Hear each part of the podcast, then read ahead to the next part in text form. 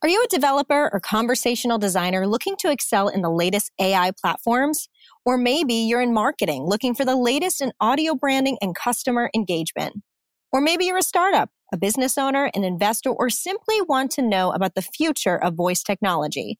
Then Voice Summit held in Newark, New Jersey this July is for you. Get your ticket at voicesummit.ai. That's voicesummit.ai. We can't wait to hear your voice and meet you at the conference.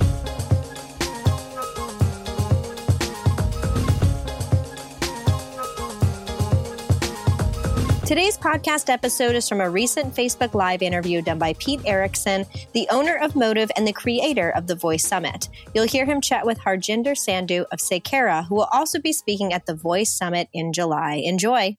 Okay, so we're back live here. This is Pete Erickson, the founder of Modev and the creator of Voice Summit, uh, back with another speaker interview. We have almost 300 speakers at this year's Voice Summit conference, and uh, we're going to do our best to get to as many of them as we can in advance. Uh, but we are really pleased this morning to be speaking with Harjinder Sandhu. He's the CEO and founder of Saykara. Harjinder, good morning. Good morning. Nice to talk to you again. Yeah, you as well. And I think that one of the things that's a lot of fun for us as event organizers is this voice first era.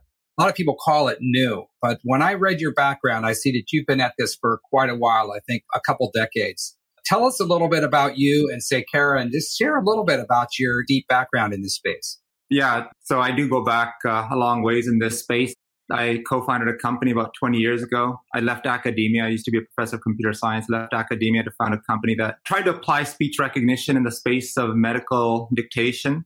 20 years ago, physicians used to largely do dictation in order to capture their notes that they needed to do for billing purposes. And what we did was we started taking speech recognition and applying it to those dictations and taking the transcriptionists that would be normally typing those notes up and basically just turned them into editors. So we did that for a number of years. We also built a lot of tools. These days it's called AI. Back then it was just called NLP. We built NLP tool to take information out of those uh, narrative notes that doctors were creating and turn them into discrete data. So we did that for a long time. We sold that company to Nuance, and I spent a number of years doing the same kind of work in Nuance as the VP Chief Technologist for the healthcare division. Wow that's quite a background. And for those of you, a couple things NLP, natural language processing. And I think what's kind of interesting is you mentioned that it was called NLP back then, it's called AI now. Do you feel like everything is sort of moving into that domain where AI is sort of like this new broad definition of the OS that's underlying all this new technology? I think so. I think a lot of the technologies that have been germinating for a lot of years, going all the way back into the 70s and 80s, even, are finally becoming real. Back 20 years ago, people didn't like to use the word AI largely because there was a lot of hype around AI and it largely failed in that promise. And now I think, especially in the last decade or so, when you see a lot of real applications of machine learning, especially and NLP, and people are now kind of seeing the reality of it. And AI has become this general term for all the cool new technologies of things that we didn't thought were think were possible you know, even a decade ago. Right. Sometimes we say, you know, AI is the new OS. And so now you've got these competing OSs in the market, you know, that are coming in. Let's talk a little bit about Saykara, what you all are up to. I noticed that you focus largely on the healthcare space. Give us a sense of what you're working on. So the problem that we set out to solve was a problem that's actually near and dear for most doctors. In fact, if not all doctors in this country.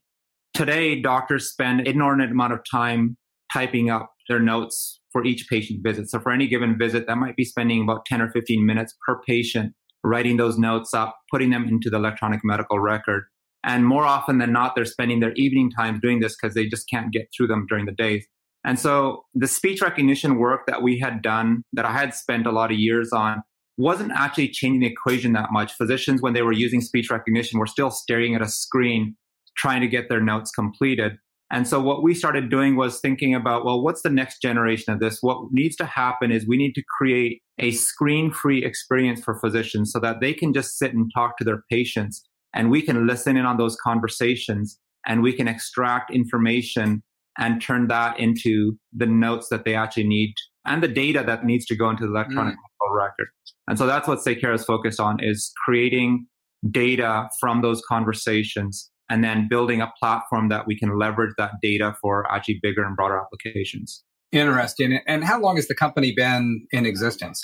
So we started about three years ago. Great. You're really hitting this market, I think, at, a, at, an interesting time. You know, in the healthcare space, you know, when we launched Voice Summit, we didn't launch it as a healthcare event, but a large amount of our content, our speakers and our attendees are in that sector. And it seems to us, just if you use our conference as a data point, that the healthcare industry is really leaning forward to try to understand how can this voice first era and the evolution of AI and the maturity of AI really improve both operations and patient outcomes.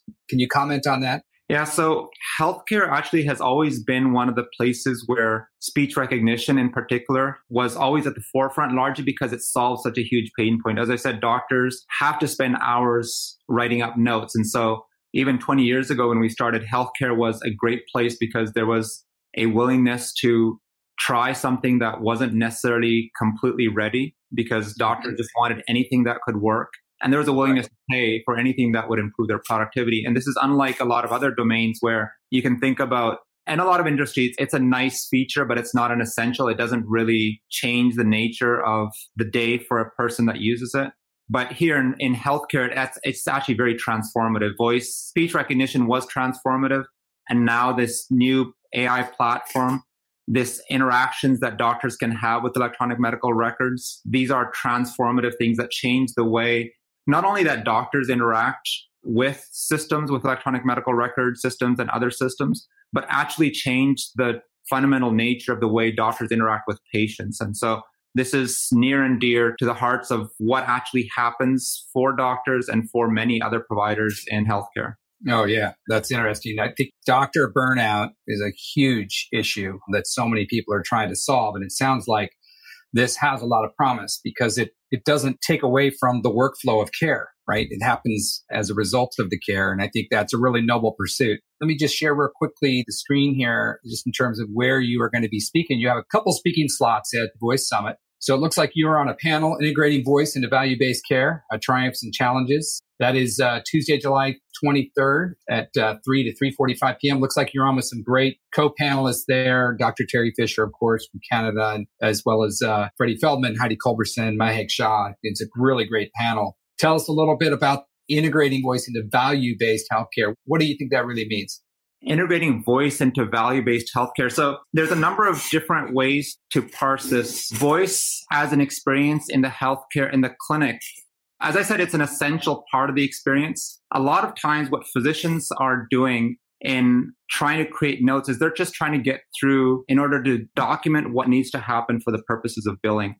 A lot of value based care is driving at is measuring outcomes, measuring performance, and a lot of that data is actually not being captured today. And so, one of the things that we think about as we build this platform that is listening in on what doctors are doing with patients and trying to extract meaning from those conversations is can we derive from those conversations a lot of the metrics, a lot of the data that can actually help not only transform, again, the way doctors interacting with systems, but actually transform the way that they're providing care and enhance care. And so we think about things like care gap closures. If a doctor is sitting in front of a patient, they can't possibly be thinking about all the different things that need to happen for that patient if that patient is there for a particular acute issues, but our systems can. And our systems can be reminding those doctors that, hey, this patient actually even though that they're here for an ankle sprain, you really should talk to them about exercise counseling because of this history they have of X. Or, you know, it's time for their colonoscopy and you should really mm-hmm. uh, remind them of that. And so there's a lot of things that we can do as a platform and not just us, but a lot of the new platforms that are deriving care from a data perspective